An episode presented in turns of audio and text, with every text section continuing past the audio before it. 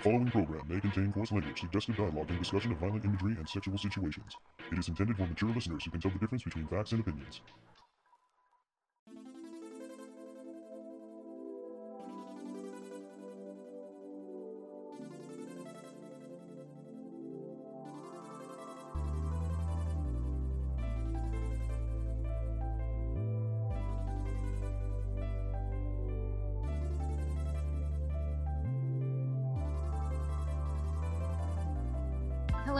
Welcome to another episode of the Toonami Faithful podcast. I'm your host, Kuro, and with me I have Director of Social Media for ToonamiFaithful.com, Celia Rose.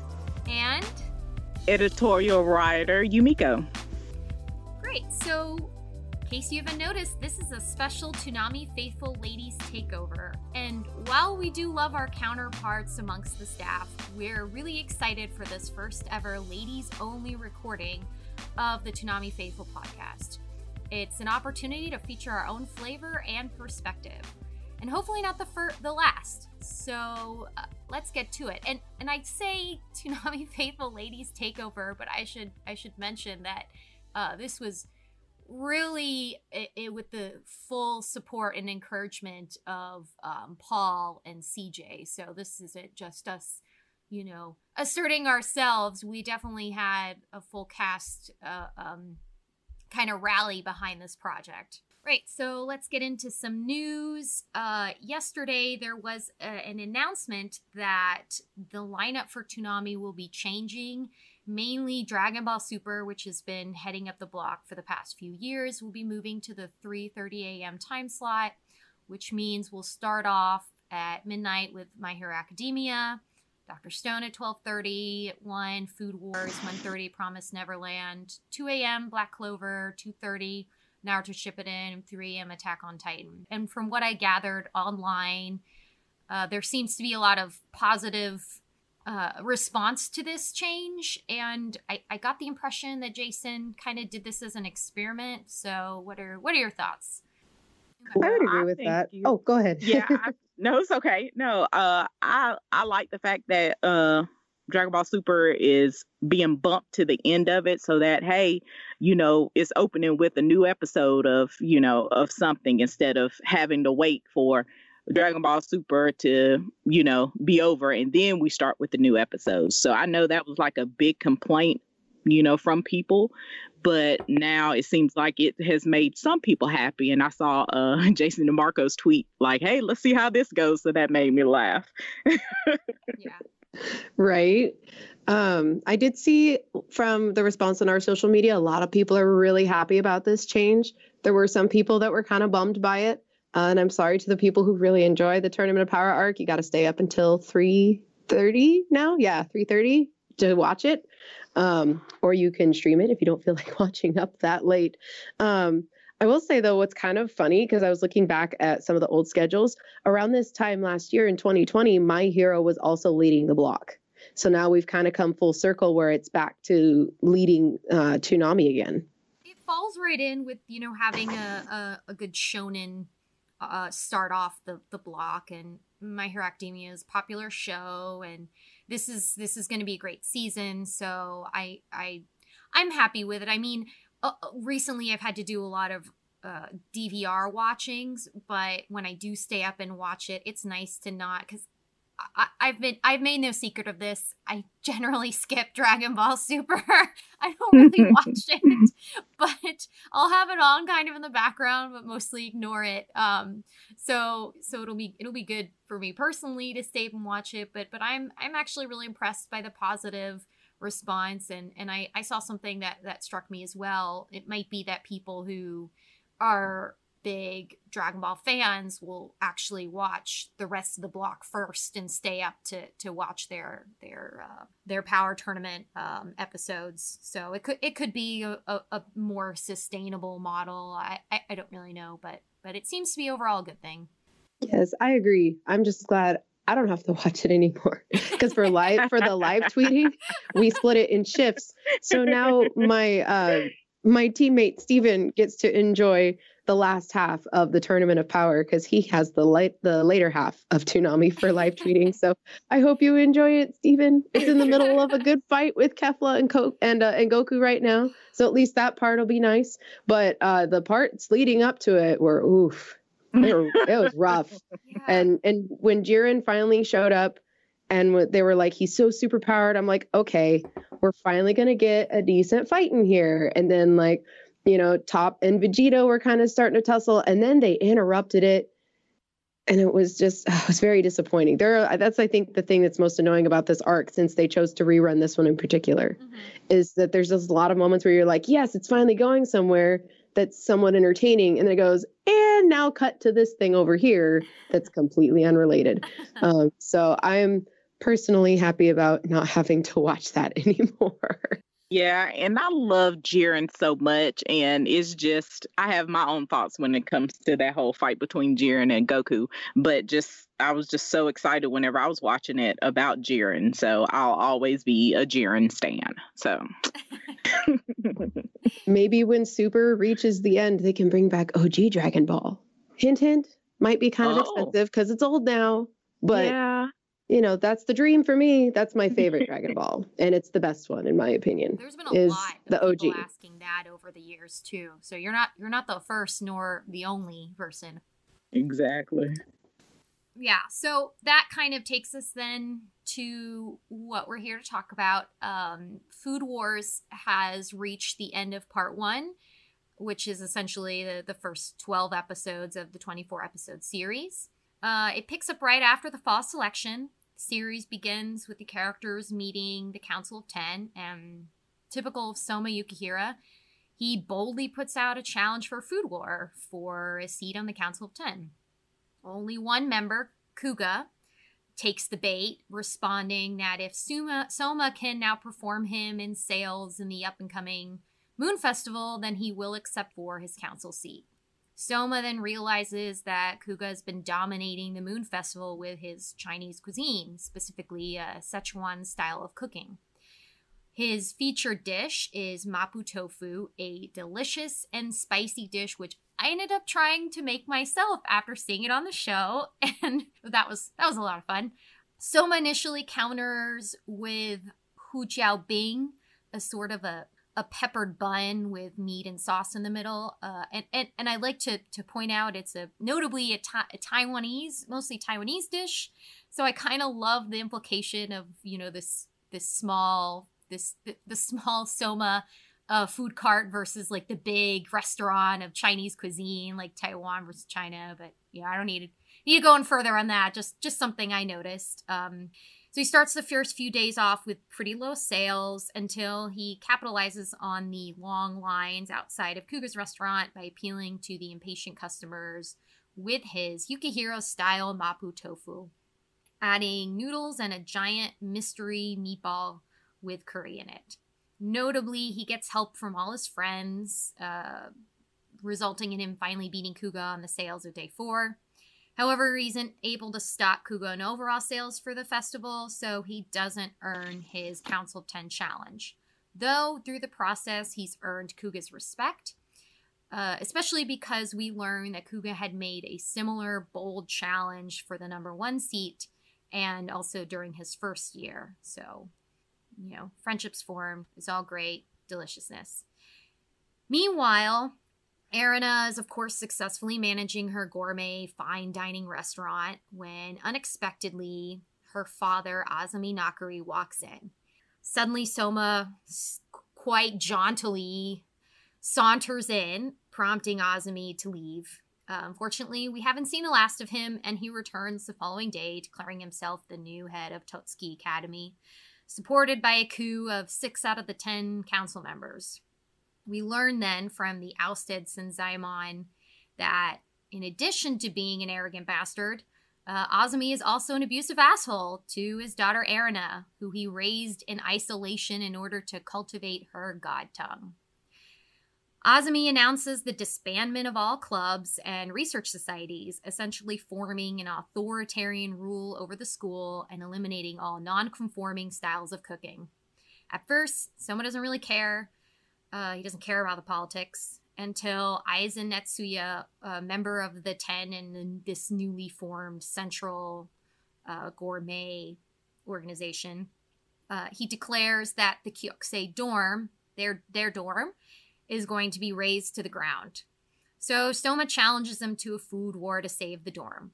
But Eizan has been engaging in rigged food wars since the coup. So Soma, unperturbed and characteristically confident in his ability, goes ahead with the food war anyways. Um, some stuff happens. He he wins and saves the dorm. And thanks to Soma's victory, the rigged food wars end. And now the challengers can engage with fair judging, not rigged judging. So this results immediately in, in Alice Nakiri, who's Erina's cousin, uh, faced a challenge, facing a challenge as she's head of her own club called Cutting Edge, and she has Kuro Kiba cook in her place, with salmon as the Dwayne dish. Uh, Kuro Kiba wins, which makes sense because I don't know why anyone would win with salmon ice cream ever. No one should ever do that. That's disgusting. anyway, essentially, with very few exceptions, Central is winning the majority of the food wars. And in line with Azami's streamlining with all operations of Totsuki. Number one seat, Tsukasa takes over a class of Somas, and Soma volunteers as his sous chef. At the end of the class, Tsukasa asks Soma to join Central, who because he's impressed with his knowledge of classic French cooking style. Soma, of course, refuses, and they engage in their own unofficial food war, with Tsukasa's seat on the 10 as his collateral Soma then learns from him that Azami has a megalom- megalomaniacal plan to replace all food and restaurants in Japan with his gourmet style of food and cooking. And that, of course, strengthens Soma's resolve to beat Tsukasa. Meanwhile, Hisako, Megumi, and Erina have been spying on them this whole time, and the boys ask them to judge their two dishes. Upon tasting, Soma's charcoal grilled venison dish with sweet chestnut sauce. Uh, the ladies' clothes sh- shred apart in a, a cringe-worthy foodgasm, very epically uh, and entertainingly um, animated.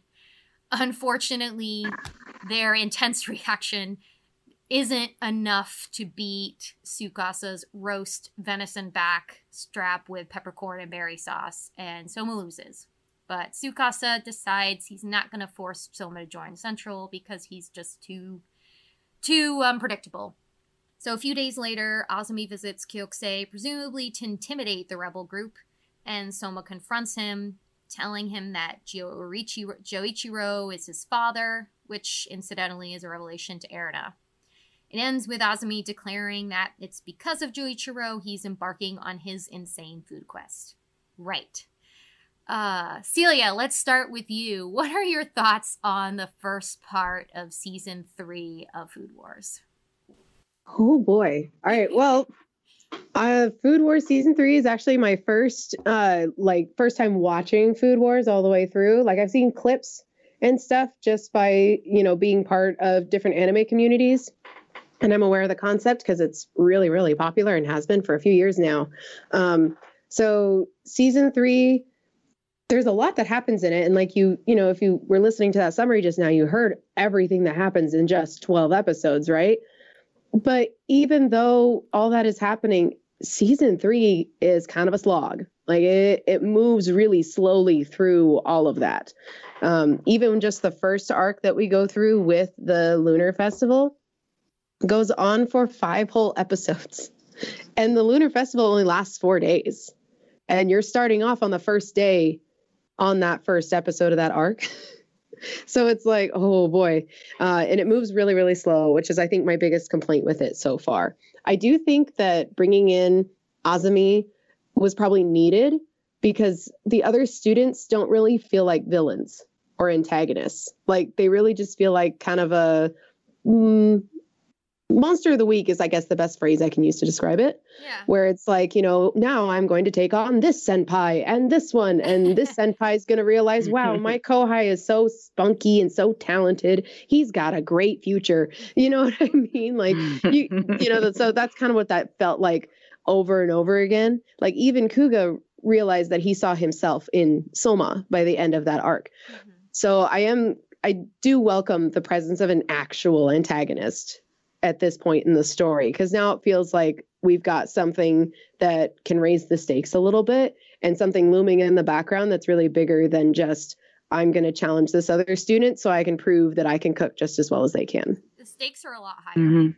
The, the stakes Mhm. are pretty high for each individual's food wars. I mean, if you think back to the fall fall selection, uh, Soma essentially at one point gambles his own ability to to cook, or every so often him being kicked out of the school. But this time, like they take it beyond just Soma and, and raise the stakes for the entire school, and the implications are much more far reaching for everyone. So so yeah, even though I, I clearly dislike Azumi. He he's a good villain. You love to hate him, and it, it, it keeps you, I guess, invested in, um, you know what where the story can go.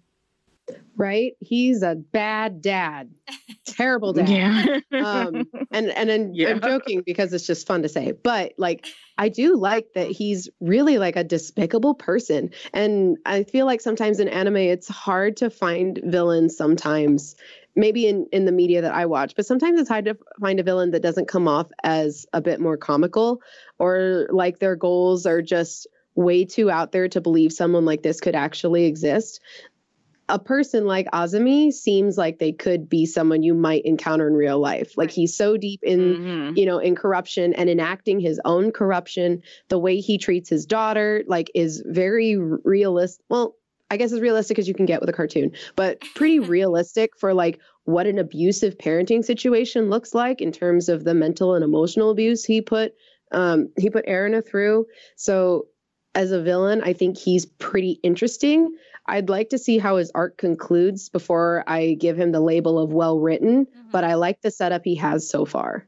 I think that um his his it sounds disturbing, but that whole homogeneous way of cooking, you know, when we think about what makes not just the series but in general cooking great is the creativity and and individuality ingenuity of individual chefs um but it actually isn't entirely new so so when you say he he's somewhat believable i think even in the cooking world he's probably believable because classic french cuisine is is kind of known within the community as as having that sort of snooty gourmet appeal with a very traditional style that doesn't allow with a lot of for a lot of um creativity and individuality. So so he's he's coming from a place that on the on the chef side that makes sense. But but it it, it, really it's good to examine like okay well what makes what makes this academy really function? You know is it is it training and all the the best uh uh the, the, the best research and everything? Or is it fostering individuality and creativity amongst talented students? Emeka, what are your thoughts about this season so far Um, well, I have watched the first two seasons and then watching the first 12 of this one.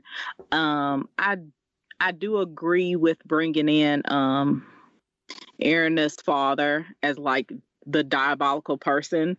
And um and this is like what was interesting to me is this is the first time that we've seen Erina shook because she has been so arrogant and all of that, you know, throughout the series.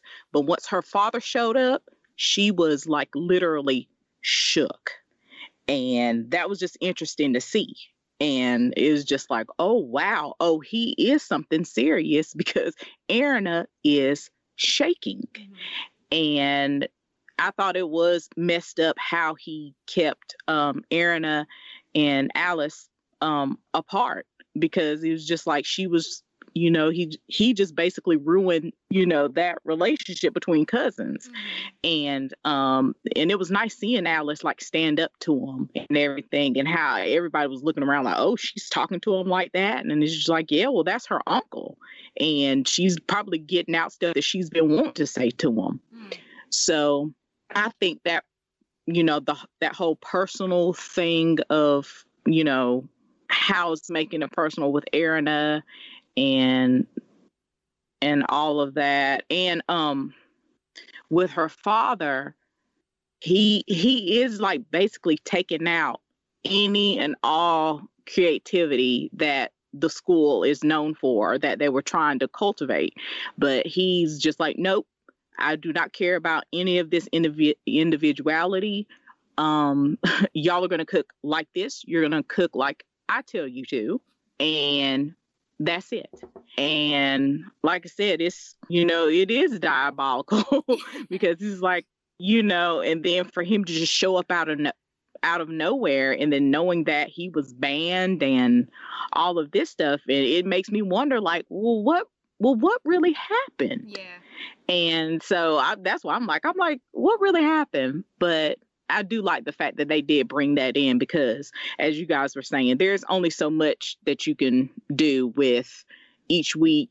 I'm gonna you know i'm gonna do a food war with this person and hey of course of course i'm gonna beat them and you know and all of that. Is just like yeah we needed to bring something in to kind of shake things up and then something else that they keep touching on that I do want to find out more about Mhm. is the relationship between Erina and Soma's father. Yeah. Because I'm like, okay, I was like, they're hinting that he, I want to see how Soma's father was in, influential to Erina's, you know, her developing her God tongue. Because evidently, worships him, you know. She, Yeah. She, she doesn't, and, and it's funny because this whole time we know Joichiro is Soma's father, but she doesn't comically that that he's he's her father, and then she she kind of hates Soma a little bit, but like it's amusing to us. And then when they finally walk out, and she's like, "Oh my gosh!" Like she doesn't know how to react, you know.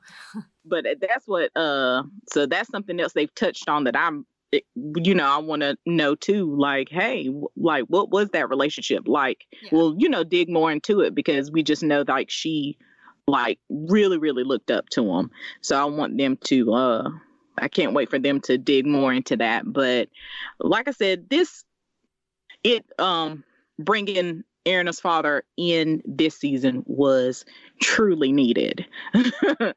and, um, yeah, it was truly needed. And I'm just glad that they're exploring that and talking about that instead of the whole, you know, the monotony of, hey, each week we're going to be cooking against this person and hey, I win.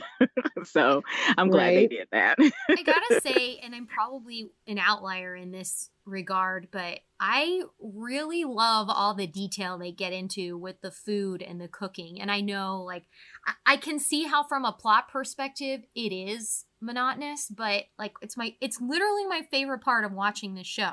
I just see perpetual food gasms and you know female characters with gigantic bouncing bulging breasts and and of course and and meat meat who aside from her name being I, I find quite offensive you know perpetually wearing bikinis like uh, it, it wouldn't have appealed to me except for the fact that i feel like it's really educational about food and they do it in a fun way and it's really appealing. Like anime food in general always looks delicious but here you know they get super detailed about these very talented characters and and and that that's just that's just the part I personally like. I, I really love that they talked about spicy food. I'm a huge fan of spicy food and and they and the appeal of of um, how it's both painful and pleasurable, and then the concept of ma and la and and everything and and that's that's that was really exciting. Um but yeah i i, I like the i like the cooking. I don't care about And the I- plot i just want to see food. And I and I do like the fact that they like they will break like you were saying they will break you know things down for you like hey this particular cooking comes from this region and they have been doing this for it. So i like that is interesting too because it's just like hell i would have i wouldn't have known anything about ma and la and but i like the way that they do break down all of that stuff and like even while they're cooking they're actually explaining exactly what they're doing. So that stuff is interesting. It really is. Yeah. Yeah, So but like w- with all the exposition though, I wish that this show was more uh technically interesting. Mhm. Like when you're looking at the animation, because there's so much exposition that it would be more interesting if they had active animated sh- shots of characters engaging in these things. Uh, but with season three in particular, and I think part of why it has seemed especially boring for me when they're going through these long expositions and explanations of the cooking, mm-hmm. is a lot of the times it is a still shot with the camera slowly panning up or slowly panning down. Like there's really not a lot of dynamic movement going on. Point. Yeah, and it makes it boring. Like, or it cuts to um, Alice and Soma with their super deformed chibi faces, and they're yeah. making some sort of goofy reaction while they're talking, and it's got this little animated thing showing, like, for example, the flow in the steam convection oven that they were uh, using in one of the food wars against Central. And I'm like, that's cool and all, but could you show us them using the oven? I yeah. think that would be so much more interesting if they did that. Or yeah. if they're like, you know, Soma's adding such and such to his mapo tofu to bring it to the next level. But instead of actually showing him putting ingredients in, it's, it's still shots mm-hmm. with the camera zooming out to be dramatic, like, wow, he just threw this in the pan. And then voila, here is the very pretty illustration that the camera is only moving in on. Like there's not a lot of movement even in the final food shots. Yeah. And mm. so that can be really off putting, especially because it's supposed to be a show and it's a series that's famous for its dynamic cooking. Like that's really what drew a lot of people in in the first part of the manga and in the first couple seasons. Mm. And they put they put enough effort into animating these these foodgasms as I like to call them, that which is essentially the food wars gimmick. They, they, they put a lot yeah, of effort into that's where the budget went. Shredding of female clothing and and oh, you know this all this sound and and you know if they can if they can show that, then you make an excellent point. They can they can show the actual cooking process. Yeah, I think that's where the budget goes to. Like everything that Celia is talking about. Like, no, we have to no, we have to do the food gasms. We have to shred the clothes and have them naked flying through the sea and stuff like that. That's where the budget goes to. So you can't have it silly. I'm sorry. We have to. No. It has to go to. You can't take that seriously. it has to go to the food and I don't even think it takes itself seriously when they do those scenes. I don't know, but it's ridiculous. I think some of them are oh, funny. Really like when the old man had his. I'm like, okay, that's goofy, and I love like that. I was felt like I'm like, this is where the I could see where people were into this. Because yeah. don't get me wrong, I like fan service too, you know. Uh-huh. But there's also a point where I'm like, this is not enhancing the experience either of the overall visuals or to our story because clearly the fan service is a part of the story for food wars in this case where people have very strong reactions to delicious food um, but sometimes it feels like they're just using it to be like, remember, the food is supposed to taste really good. At least in season three, it feels yeah. that way to me, you know? And with this season in particular, a couple of them have been really uncomfortable in the way that they're like angling the camera or choosing to do their framing. Um, I'm not particularly thrilled they decided to do a food gasm for the one central member. I wish I wrote her name down, but I can't remember. She's the one that looks like she's 10 and she yeah. has purple hair and cat ears. And they did a food oh, gasm for her. Yeah. And I'm like, uh, no, no, no, no, no. Yeah, yeah that, I don't care. Yeah, she's technically weird. 17. No, that's icky. that's very icky. I don't like that at all. Mm-hmm. I didn't think it was funny or charming. I thought it was gross.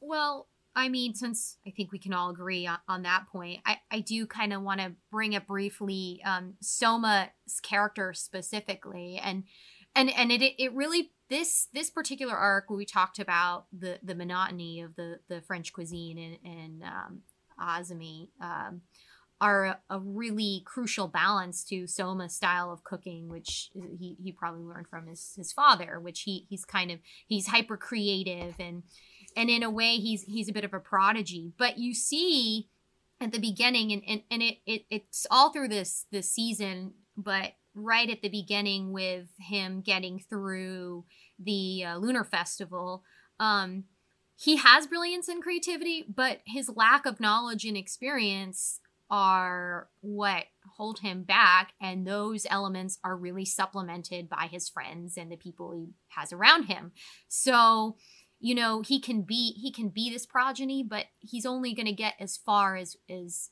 so far until he's got all these people around him who say, Well, you don't know about this. Let me teach you about Chinese cooking, or I'm going to teach you about how to cook meat or fried chicken, or, or here, let's help you cook. And, and so it brings it back to that that sort of uh, theme of, of friendship and and shared experience. And and also as an individual why soma as talented as he is isn't able to immediately rise to the top. It's because he lacks that knowledge and experience. So i i like that element a lot. And it makes me it makes me like soma as a character. And i always love instances of teamwork and friendship. I love those themes. So that that's kind of fun to see that yeah, I like that too. The friends coming together to help out little Soma.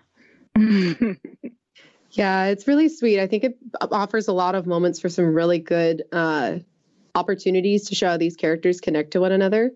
Granted, I'm coming in at season three, but there's a lot of people to remember in this show. yeah. So trying to keep up yeah, with the is. size of the cast that where they provide the opportunities to remind you, you know, this is Ikumi, this is Issei, this is Erina, this is Hisako, this is what they do.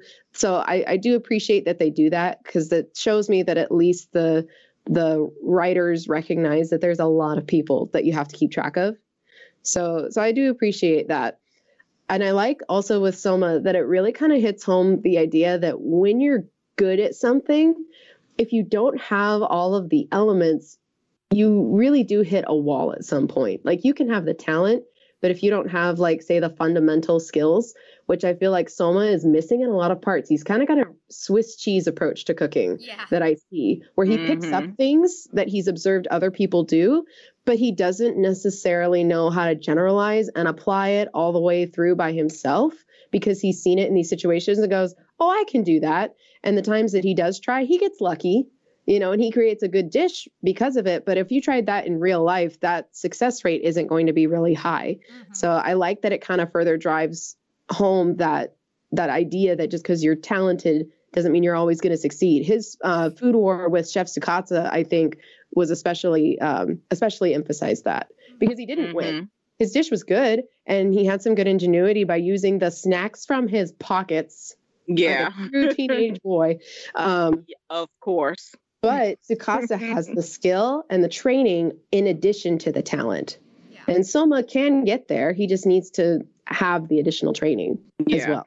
Well, so with the without um further I, I think I think we've done a good job of covering this first set of food wars. Um and I think we can all agree we're looking forward to see where this this uh, plot goes and how Azami's takeover will affect the next 12 episodes. I uh, obviously that's going to be the central theme and then and the things we've talked about with with Erina and her history with Joichiro and and just in general the backstory of Soma's father um, impacting whatever the situation is now. So um, I I'm I have no I'm looking forward to it. I'm looking forward to more interesting food and um, I'm hoping that the food gasms are at least they maintain a humorous, cheesy side and less the icky side, but that's out of my control. So yep. yes, I would really like a lot less camera angles going up the girl between the girl's legs. God, that yeah. has happened like three different times in the past two episodes that I've watched for Toonami live tweeting. Yeah. And yeah. I don't like that at all. like no. I would prefer if they stopped doing that.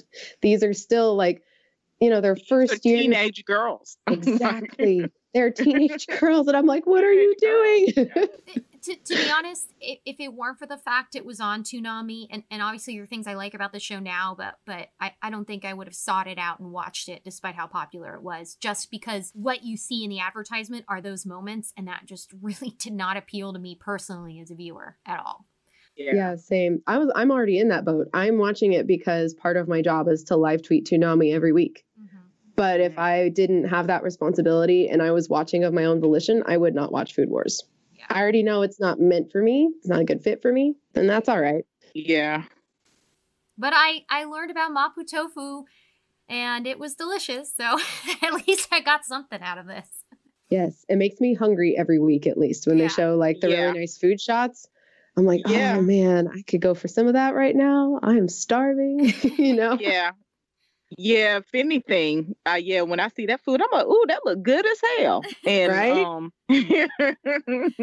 So uh, I'd like to tar- take the discussion now towards a look at Toonami as a whole. Um, we have discussed in the past how the balance of gender is critical to the creative and decision making process on the industry side, but we haven't really focused on the programs themselves. So I really would love to explore from the perspective as female viewers how Toonami has evolved over the years, um, specifically the programs on the block and their portrayal of female characters and and I, I think good good to start off right with the first decade of Toonami programming. Um, we see essentially it's advertised as an action animation block.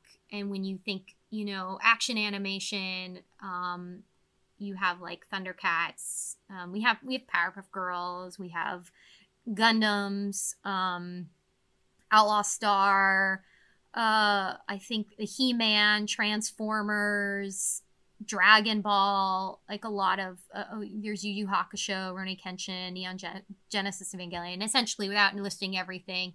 It's it's an animated action block right? But you know right off the bat you have sailor moon and sailor moon is is you know an all-female cast and and um and it it, it was it, it, it was in a, a sort of a not out of place i don't want to say but it was w- the only one early on that had like all these ladies. Umeko why don't we start off with you um, and your thoughts about the first decade of Toonami and, and some of the programming and females on the Toonami programs.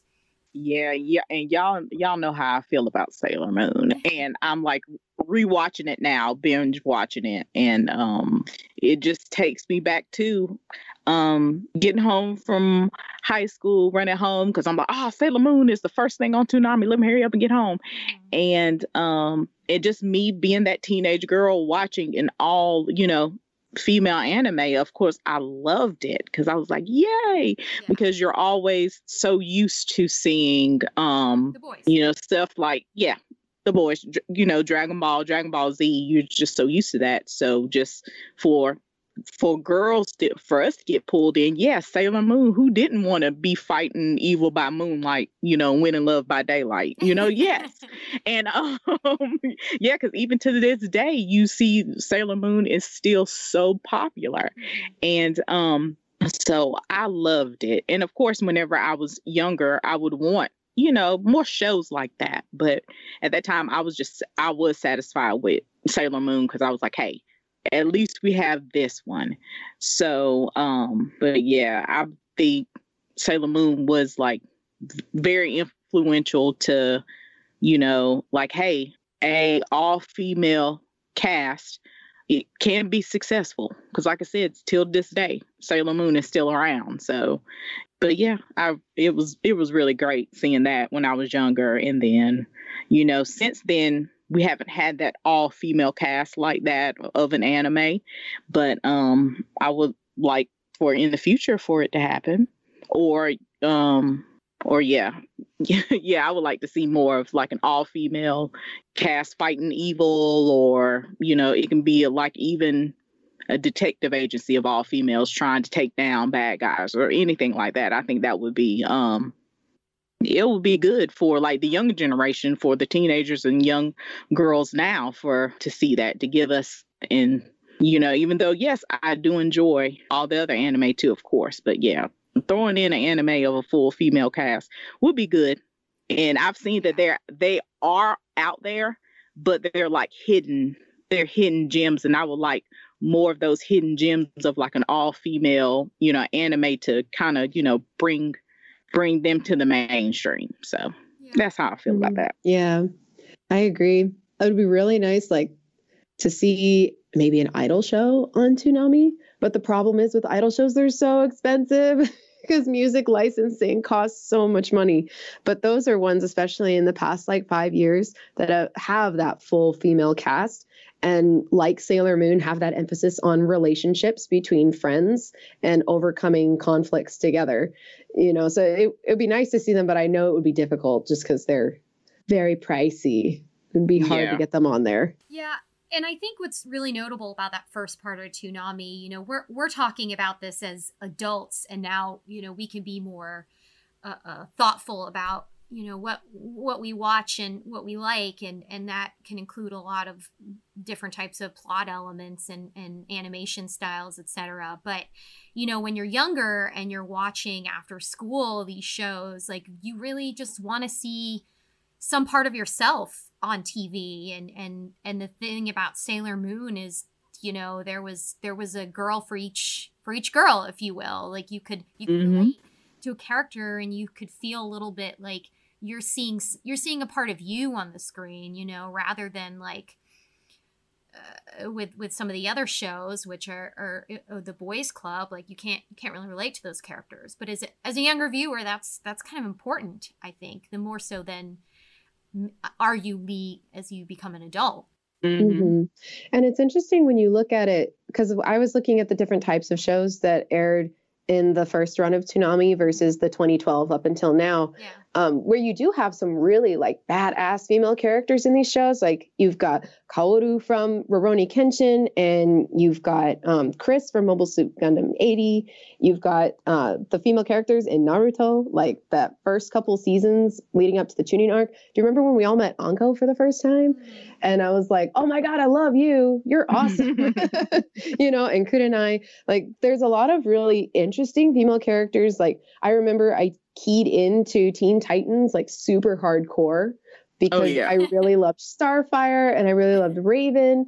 Um, yes. But it's very rare to encounter a show where you have a female lead on Toonami. And I'm not sure if it's because the type of programming they're picked is based on popularity you know because because that's really how, what you have to do you have to pick things that you know are going to get people in and most yeah. of the time the popular shows happen to have a male lead so it can be kind of hard to find those stories that have both of those things where it's really popular and people are going to tune in for it and it has a female main character. And not that there haven't been like really awesome women in the main cast, like Faye and um, and Fu from Cowboy Bebop and Samurai Champloo, like they're in the main cast. But yeah, Ghost in the Shell, I always forget about that one. Ghost in the Shell's got Major Kusanagi, but even Ooh, then, yeah. like, but even then, like it's not really about her. It's more about the political situations that are going on in standalone complex. Like yeah. trying to track down the laughing man. And I know that's done on purpose because really you don't know if the major is actually a man or woman anyways. Her you know, the the body for major is a woman and that's the body that the major has chosen. But yeah. no one knows if major's ghost, like what the gender of of the ghost is. Yeah, and even when you go into like newer stuff now, we've got Promise Neverland with Emma, but I don't see very many other shows was it progressive or alternative for Fooly Cooly that had the girl as the main lead? I didn't watch either of them. Um, it was but the I second one. Characters shifted. Okay. It was the second one. Had Jinyu and alternative had the all girls cast. Yeah. Okay. So we've had some, but even then, that still is like a very. It's just like a drop in the bucket compared to some of these other ones. And don't get me wrong, we've had some really cool shows on Toonami, and there are a lot of shows that I have seen because of Toonami. Like even when I first got into anime back in 2003, if it weren't for Toonami, I wouldn't have seen those titles, and my journey as an anime fan would probably be quite different. But at oh, the same yeah. time, I'm like, can we have more like Sailor Moon, please? Yeah. Yes, I really please. love Sailor Moon. and I'm trying not to like get too excited about Fena because I think Fena looks really interesting. The mm-hmm. new co-pro that is supposedly due out this year. But at the same time, I'm like, don't get your hopes up. What if it turns out to just be okay? Yeah. yeah. you know, especially because go, about her escaping slavery. I, you know, that can go one or two ways. Before mm-hmm. we get to, to Fen, I want to go back a little bit, you know, to, to so we have the break 2008, 2012, and then like you talked about, Ghost in the Shell, and immediately you come out with the popular shows of Shonen, Bleach, Naruto, Inuyasha, um, who you mentioned, uh, they have really some great badass female characters. Um, but you know, y- you get the sense of um, the main characters are the heroes; they're the ones that save the day. But now we're seeing female characters who fill in vital roles in the narration and the action, and they're not just sexual icons. They're they're they're tough too. They they have special abilities and they contribute to the plot. So you know for for shonen shows and those specifically it's not just it's not just the boys club. There's like there's something extra there that that you can enjoy. And you're and then from there we move through you know 2013 soul eater. Um soul eater's great because the the primary character the first one you meet is maka. And maka isn't voluptuous. She's she's just uh ordinary but she's strong and she's tough and she's she comes out really on top and and at the same time she has a male counterpart and then so so all of the the whole element of soul eater is is is about balance. You have female male uh, partnerships. Um, and then Fooly Cooly, you've Haruko, who's, who's very quirky and a strong personality, but um, but that's primarily a coming of age story for Naota, you know, who's a boy. Even though you have the the most notable element is Haruko being like she it's really hard not to notice her. She's she's pretty impactful. Um the actual plot of the story revolves around Naota's coming of age. So so we're seeing I think the first part of the comeback like it, it struck me as like an effort to, to have balance. I think the shows were selected not just because of rich story and good action, but like you have a balance of of character representation. Is right? Is that is that would you would you say that maybe that's that's kind of an element? Yeah. Yeah, I believe I believe it is. I'm not so certain on that, mostly because that's not how the industry runs. Yeah. You got to get what's going to get people to tune in. So you think it's primarily so it, driven by viewership and not by uh, content?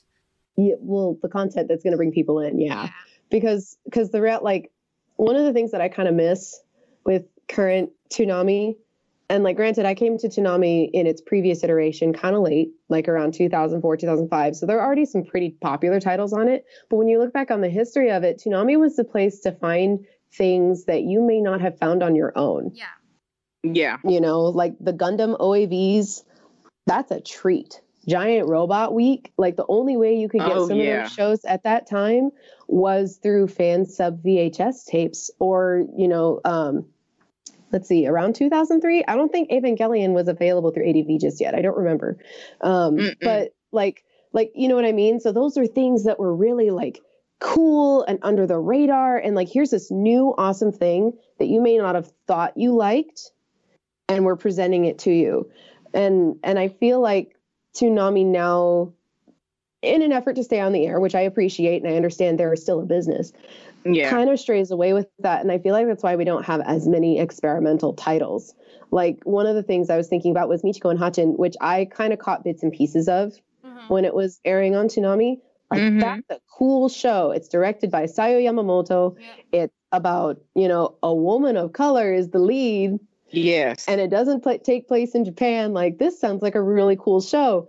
Um, but uh, actually, I should watch, watch, that all the way through. I have it on Blu-ray. Anyways, but that's yeah. an example of something that like I'd like to see a little bit more of. Just let's do something a little different instead of bringing in powerhouses that we know are going to win all the way through because like even though as much as i love sailor moon i know that sailor moon is guaranteed to make anybody lots of money mm-hmm. which is why yeah. the eternal movies are coming to streaming outside of japan in less than six months after they were in theaters in japan you know what yeah. i mean ah, so, well you know yeah. so, you make like, a good point yeah. about michiko and hatchin that whole year 2015 you, you actually have three shows, not just Michiko and Hatchin. You have Akame ga Kill and Kill la Kill. And, and yeah. those are huge titles with like a, a big prominent female cast. So, and, and this was from like following on the, the previous year in 2014, you know, those Toonami promos.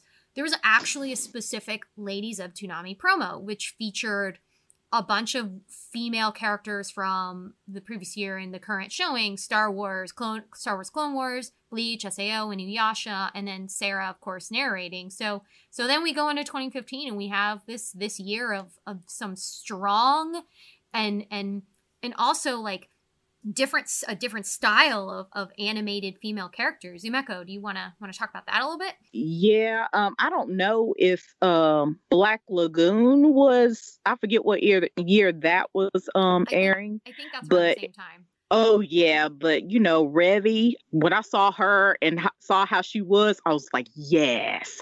And you know, and just the relationship between her and um that nun, I forget the nun's name, but that was just funny and just Mhm. seeing you know the female characters in that I loved it and that and Michiko and Hatchin um I would love to rewatch that because I really enjoy that too and like I said I think that was that was a good you know a good time in Toonami where you know we got those um strong um female characters and like you said uh Kameka Kill I mean those ladies were awesome Mhm. you know, and how they were trying to, you know, take down the corrupt government.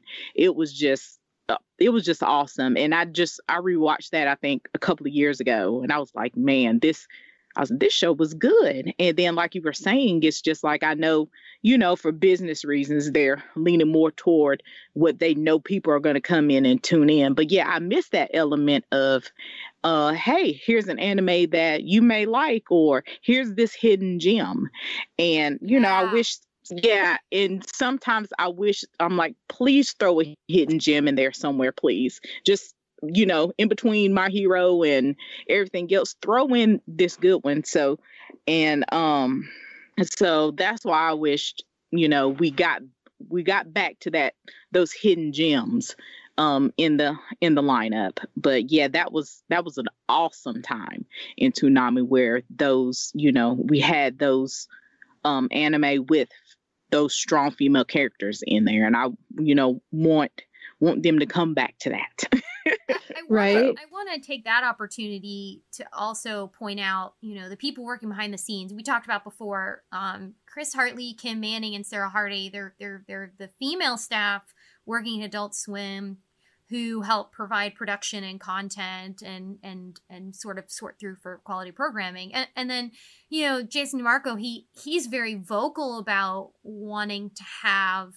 diversity and creativity on the show and and and so i think i think they they you know we we can say for sure that that older Toonami probably put more of an emphasis on hidden gems as opposed to today where they're they're focused more on content. But but it, it's definitely an effort you know these are names I, I i think it's important to mention that that's that's part of what they they attempt to do and and then we have so we have this year in 2015 where um the we, they bring these three hidden gems and they prove to be pretty popular. I, I personally never really got into Kill la Kill. The, the story didn't really appeal to me. Um, I liked the animation style a lot, but I didn't like like the the more or less subject matter and the nudity. I just it just made me uncomfortable. And, and may, it may be like in 2015, I was at that age where I was just looking for something different. But I know it was it was a lot of people loved it. Um, so so there we we had that, and then let's fast forward a few Right. years later. Although Kill la Kill was not much of a hidden gem. Like I went to AX in 2015 and there was Kill la Kill everywhere. That show was like extremely popular. Yeah. When you, you know, it was Hiroyuki Imaishi unbridled for the first time since he left Gainax Mhm. and available, you know, th- for TV broadcast. So I wouldn't say it was much of a hidden gem, but it was definitely extremely popular. Like you really couldn't go anywhere without seeing any mention of um of Ryuko and of her powers with gosh, what's his name? The sailor suit. I'm getting old. I can't remember his name. Um no it's okay You know what 'cause I I, don't remember either well, well, I mean, Fine. Michiko and Hatchin was arguably a hidden gem, right? yes, Mhm. that one was definitely one that I think developed a cult following as more people heard about it. Yeah. Because Yeah. otherwise, otherwise, if you ask people, you know, hey, have you heard of this show? They're gonna be like, what is that? So let's fast forward a few years. We have Fooly Cooley um, rebooting with uh, Fooly Cooley Alternative and Fooly Cooley Progressive. Um, and and I know from reading about the series creator that his his goal was to to break the rules with with animation and and that you see a, a sort of continuation of that with these two shows from um, Production IG. And, and and just as a side note, Production IG, the U.S. executive producer is is female as well and a great friend to Toonami Faithful. Anyway, um, you Fooly Cooley Alternative, which features a group of girls, and the theme of, of friendship and their and their conflicts and such. And then Cooly Progressive um, has Haruko have a uh, counterpart who is Jinyu, and she she has a distinctly opposite personality but equally a strong presence. So um, whereas we saw like coming of age about in the original Cooly as being male coming age of age story, now we're seeing it's kind of more of an anyone coming of age story and and and has some a variety of exciting characters and and it, it, it's like they tried to give something for everybody but still stay true to what made the original such an appealing uh, series. And, and now we're we're up to today where we can we have like series like sao and food wars. And and i i gotta say this and and feel free to disagree with me and to to to give your opinion but you you have main characters like asuna and sao or Erina and, Food Wars. It, it, you know, replace it with any character. Um, and they're they're prominent. They're they have their strength of their own. But then it, it feels like they always have to balance it with a very sexualized portrayal, like random shots to the breasts or like strong situations of vulnerability and and their interaction with some of their male counterparts. So it's like like that's what's popular today and that's what's showing. And these are shows you know i i watch and for the most part i enjoy but like it it just irks me that we still can't have this have this portrayal without that element of that sexualization or you know they, they have to be quote unquote feminized. They have to be made female and we have to show that by highlighting these parts. And and feel free to disagree with me. It's just purely my perspective well, with Sword Art in particular, Sword Art Online is very strictly a male power fantasy. Uh, there's, it's really one of the things that uh, it's not the first story about a young man traveling to another world and finding extreme powers, and all the girls want to sleep with him and think he's the hottest thing they've ever seen. You know, like he shows up in like episode four and there's a girl who sees his high level and gets a crush on him and falls in love with him right away. Mm-hmm. It's a little it's a little absurd you know so but that's part of it is it's part of the fantasy where the viewer can put themselves in kirito's shoes and go oh look at this lovely character like asuna. Isn't she the ideal woman she is good at this video game with me, which means she can play. She's also very feminine and she'll do anything that I ask because she's so devoted to me. And that's one of the issues actually that I have with Sword Art, aside from just poor writing and characterization to begin with. I only made it through the first season and I couldn't take anymore. like, no, this isn't going further. But when you have media that's really set up to be kind of a self insert, and this is something that you see a lot more of, especially in the past 10 years, where you know it's intended for the viewer to kind of live out a fantasy through the story you're going to encounter a lot more of that because that's really what they're intended to be there for is to be like wouldn't you like to have this thing in real life type of thing. And then that's where you get this conflict where you have this character that on her, on her own right is arguably very the strongest one of the strongest fighters in that series. So much so that she's getting her own spin-off story and she's very popular right? But because it's about kirito and about the viewer viewing things through kirito's eyes and putting themselves in his perspective you have to see it kirito's way and make it appealing in that way which is a really big downside to sword art, in my opinion. Umeko, what are you what are you thinking here? You know, with with the female characters in like the most recent few years uh, uh, programs. Uh, I'm not too familiar with a sword art online. Um, cause it's just one of those. I'm like, yeah, I'm I'm gonna skip over this one. Mm-hmm. Um, but it is kind of um it does well just hearing you talk about that puts me in the um just reminds me of death note which that has has that no it, they used to show that before of uh, like whenever they were showing anime on adult swim um and just how uh the what's her name? The female character on there. Oh misa. Uh, misa. Misa. Yeah that's right. How you know how with her, like she had a death note too, and she was just as powerful as um Light, but she just saw light. I'm like, oh my gosh, you're just, I'll do anything you want me to do.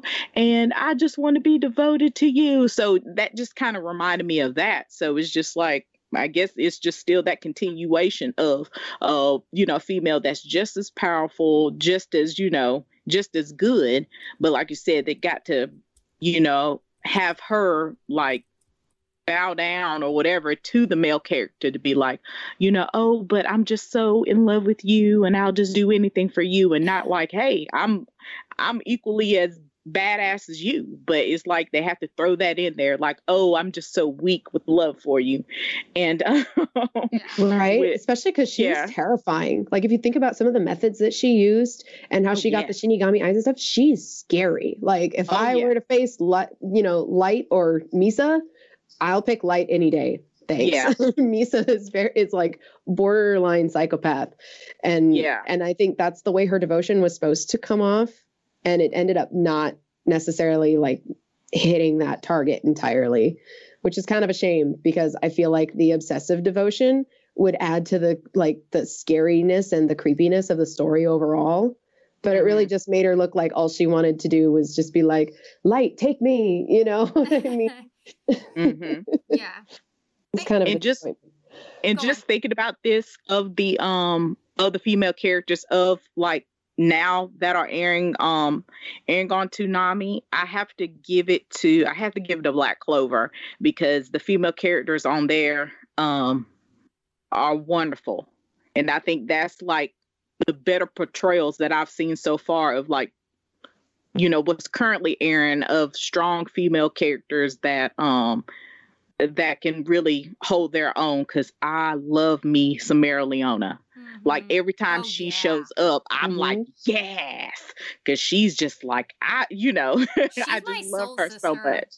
I adore her and I get so excited with well that whole family is just totally my my forgive the term spirit animal the whole like fiery outgoing personality but Mereoleona's fantastic. And she's scary, but also really smart and really strong. It's great. Yes. Right? And I just and I just love it when like Yami sees her and just how he acts. He's he's just like, oh crap, there she is. She is so scary. And, and Mereoleona is like, uh, whatever.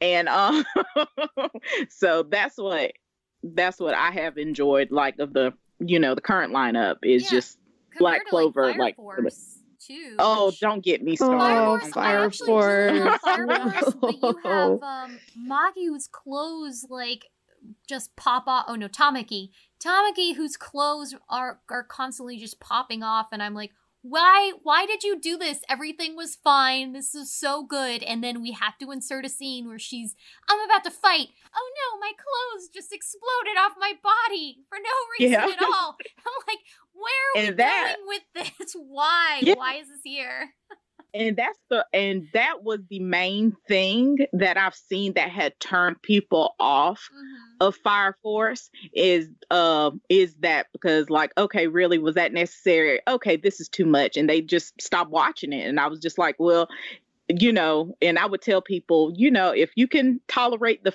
fan service Fire Force is good is. but of course they have to throw in you know like you said she just you know uh just out of nowhere, you know, her clothes just magically burn up or pop off or whatever.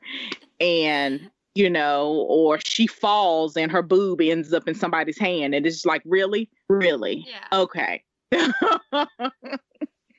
I will never forget the episode where the first half contemplates whether or not God actually exists. And then the second half is one of the white clad utilizing adult erotic materials to try to make himself resist Tamaki's body when her clothes pop off in front of him. Oh my god. Literally in the that. same episode. It is oh, the wow. like mo- biggest whiplash I've ever experienced in anime ever.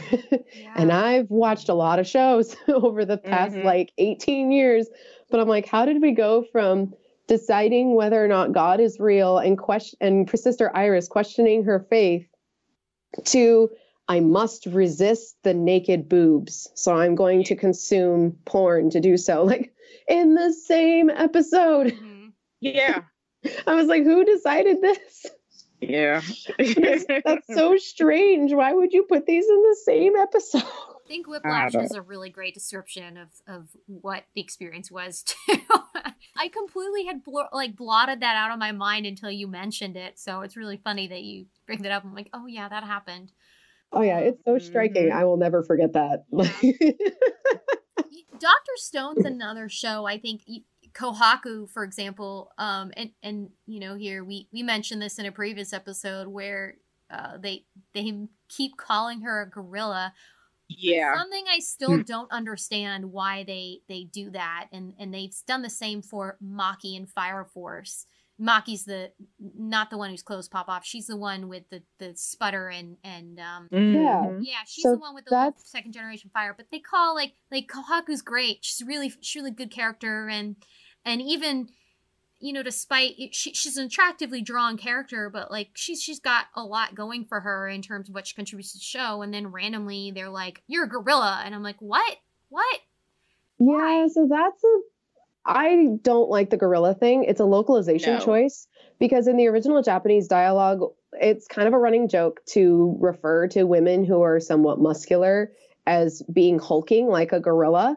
which is where that comes from and it's supposed to be like a gag um, but in english that doesn't translate well It doesn't, translate especially well. because like No, in not. fire force in particular they don't even have a lead in for it like maki will just be like who you calling a gorilla after they make some sort of comment that's completely unrelated and i'm like hey i know writing adr scripts is hard but that could have been smoother we can do that better. that wasn't very good We can do better. Mhm. you can execute the same joke, but it's got to make sense. Like, I don't personally like the gorilla gag because uh, it just kind of further re-emphasizes the standard of beauty in Japan that women are supposed to be really slender and thin.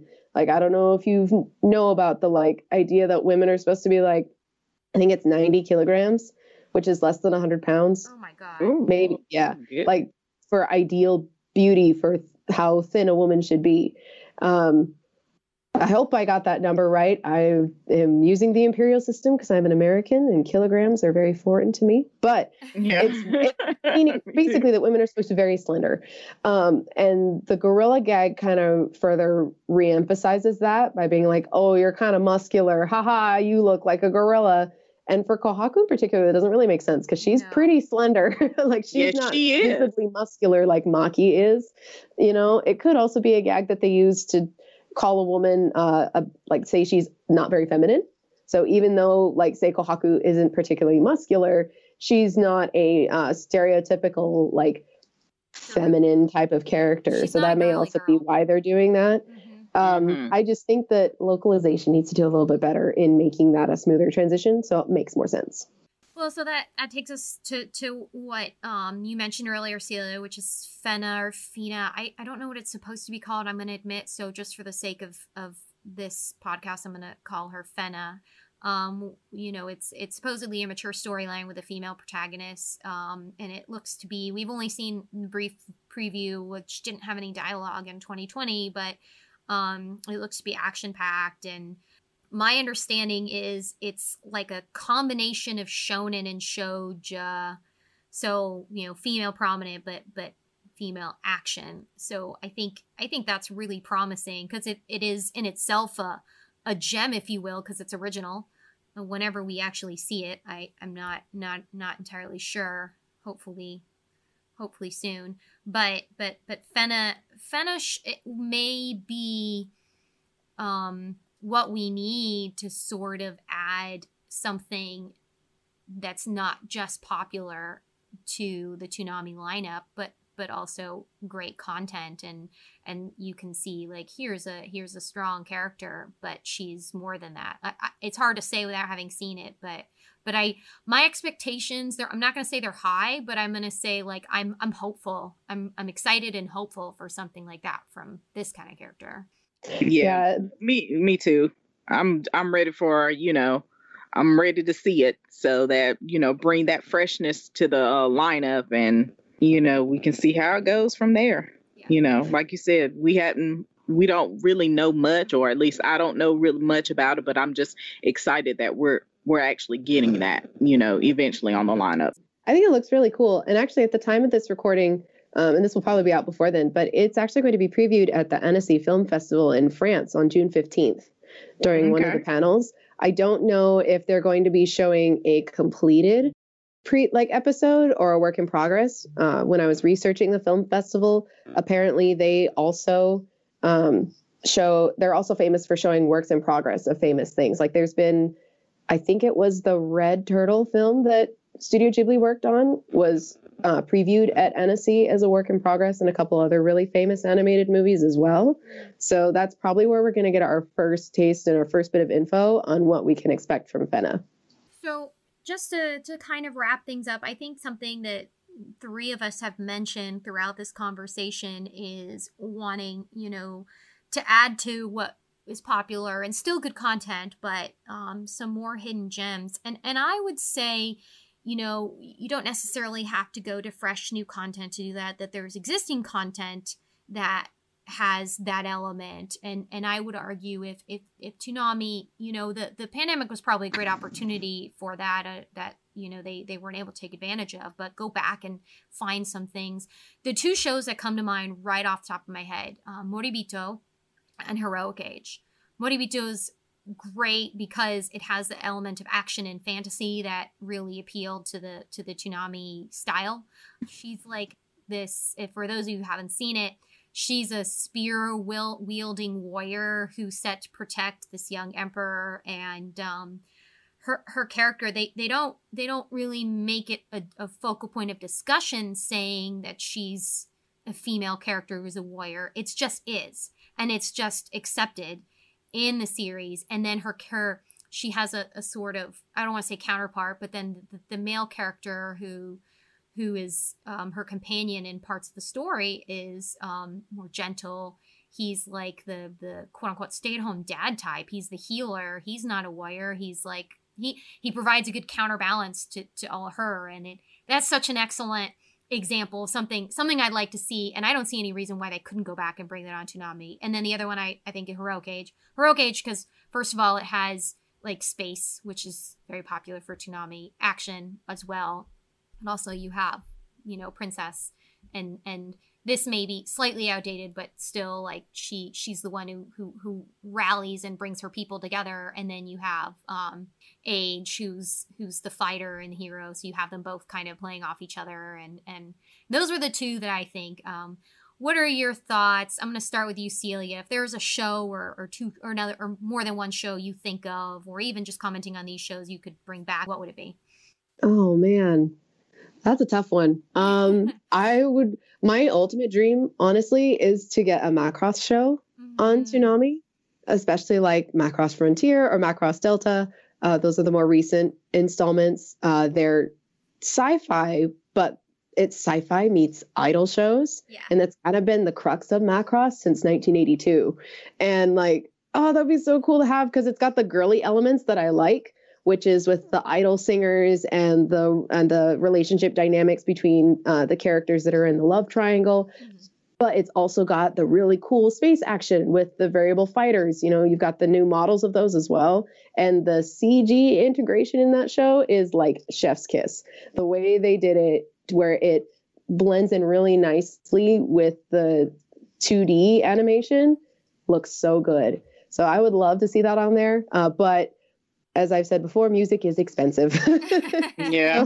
so that's not very likely, but I can still dream. Um, and I would also really love to see, I've been thinking about this show a lot recently because it is out of print. Um, I watched it on Adult Swim back in the late 2000s, and it's called Blood And it's that yes! animated to the blood. Oh my God. Okay. I got so excited. I'm right. I love Blood Plus. Saya is Me so cool. I'm writing this and down I love now. I oh my goodness. Now. I love her yeah. journey when she figures out like what her power is and who she truly is because it's yeah. the continuation of Blood the Last Vampire. Um, Haji is also voiced by Crispin Freeman. You can't go wrong, okay? Like, oh, it's so good. And the action is really awesome. It was the first, like, quote unquote, scary show that I watched because I'm a big baby when it comes to scary things. And the monsters in that show like made my skin crawl, but it is such a good show. And I remember the story ending in a really interesting way. And you never got the sense that Saya was like a damsel in distress at any point, even though she has Haji supporting her throughout the entire story. It's really her journey of discovery and figuring out what she needs to do to ca- take control of her own fate. So I would really love to see that show back on Toonami, but it's been out of print for almost a decade since yeah. Sony licensed it. So it's probably going to be really tough to get, but that is like that's a big wish list one for me. I'm glad you remember it, Yumiko, because yeah, like there down. aren't very many people who remember it anymore. Now I want to check oh, the ex- the excitement in my voice when you said that. Yes. Yeah. Green Blood Plus because uh, I think about that anime every now and then, and I'm like, oh my gosh, I want to see that again because that was so good. And like I said, it was, you know, and I always love the name Saya, but yeah, it's Saya's journey of you know, trying to remember who she is because she suffers from amnesia. So it's like, you know, she's just, you know, trying to find out who she is and little by little she's finding out and mm-hmm. oh man, that is just is is so good and she's such a good strong uh lead character and like i said she was you know she was like you were saying she was never a damsel in distress it was all about just finding out you know who she is and her having her support system of you know just helping her out and all that stuff but yes bring that bring it bring it bring it and um, yes. um another um uh i just pulled this up on um because it's on Funimation. Mm-hmm. Uh, Witch uh Witch Hunter Robin. They showed that. Yes. Um, yeah, they showed that on Adult Swim like way, way you know, a while ago, and um, and I was like, they need to bring that back because I remember I really enjoyed it, and I and it was one of those um series where where it was like another good female lead, and uh since it was so long ago, like you know, like I said, I'm old and I don't really remember specifics of that show, but I just kn- I just knew how I felt yeah. Like I was excited and to watch it, and when it came on, I was locked in. So I would love for them to, you know, if they're able to bring back Witch Hunter Robin. So but oh, yes, that's a good one. I totally forgot about Witch Hunter Robin until you said it, and I'm like, yes. I never saw that show in full, but I remember finding clips of it on YouTube back in the day when like that's how you found anime was you were trying to find bits of episodes that oh, were yeah. uploaded on, on there. I remember that. Oh, and it looks yeah. so cool. I would love to see something like that come back. Yeah. Bring yeah. back my childhood. I think that's what everyone please. tells Kim and Jason is bring back my childhood, please. But these are really cool shows, Thank so you, you, should definitely bring these back if you're listening. If you're listening, yes. that goes all into what we were talking about when it comes to hidden gems and series that are not that people know about but it's not you know they didn't reach that popularity in my opinion and i'm just like oh bring these. Please please please bring these back. I, I can't imagine it would be um problematic and, and i don't i don't know specifically about the licensing aspect but for if if you if you were a producer for these shows it would only be in your favor to sell the rights to Toonami to have it be popular again, because then you could you could sort of uh, bank on that and capitalize on that resale value of the content. So I would think, and uh, I'll admit I'm not a business person, that it would it would be beneficial on both sides of this to have a partnership where you bring back these older shows and and and it's even and, and not saying that it Toonami Block has to reinvent itself in any way not at all like keep doing what you're doing but here's something you could add in and and add that element of the the um to use a, a term hopefully people won't cringe over gender diversity but essentially a, a gem a, a something something great something something that adds the content we're we're really craving. So uh, hopefully, hopefully that can happen. But also, I I can't I can't imagine it it would be. I can't imagine someone objecting to doing that to selling those rights to Adult Swim. Licensing is hard yeah. because even though if like for example, Sony licenses Blood Plus, they're the ones who have held the license this entire time, um, at least for the home video release.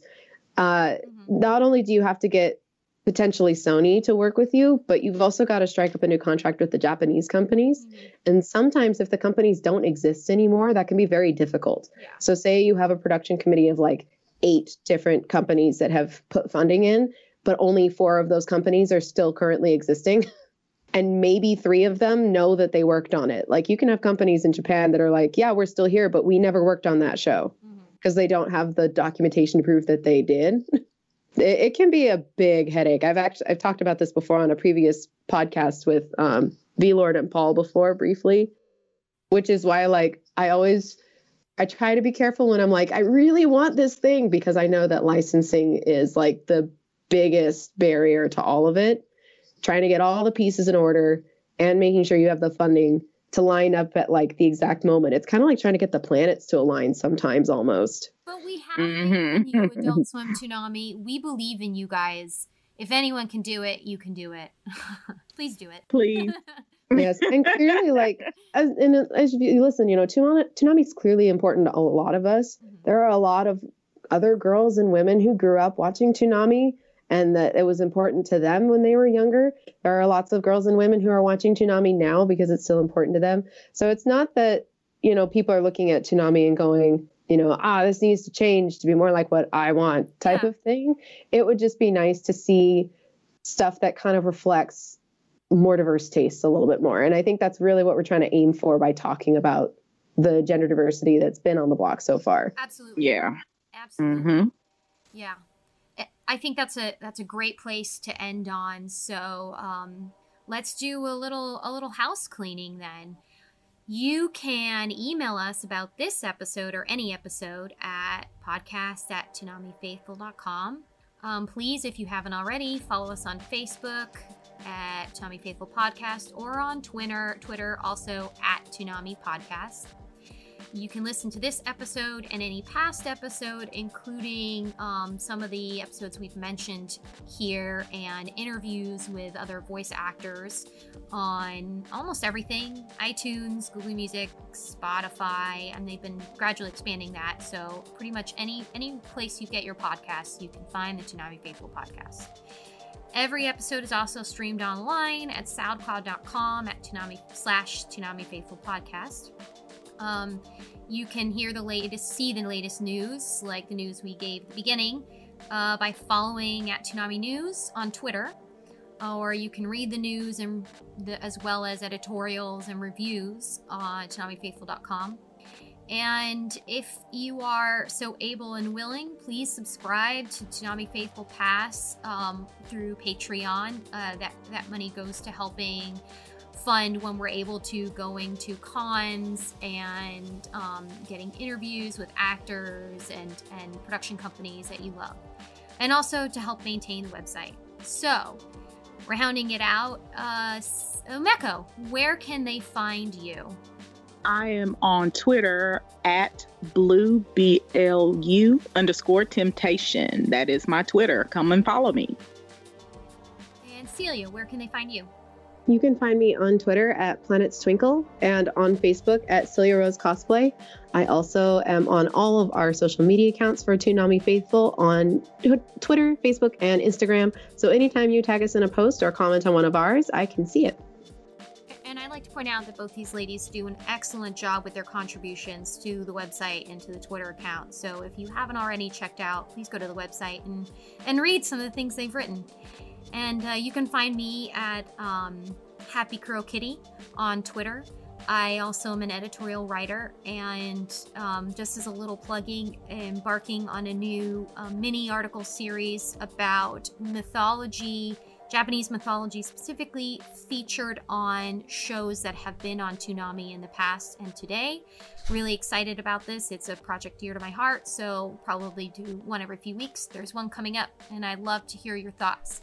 Um, we also are trying to bring back the Toonami Talkback. So if you have any contributions to this podcast or any podcast, please respond via Twitter to uh, the hashtag Toonami Talkback. And Celia usually reads those. And, and if we see any interesting, we can read it on the next podcast or the next version of this Toonami Ladies take Toonami Faithful Ladies takeover. So that's it.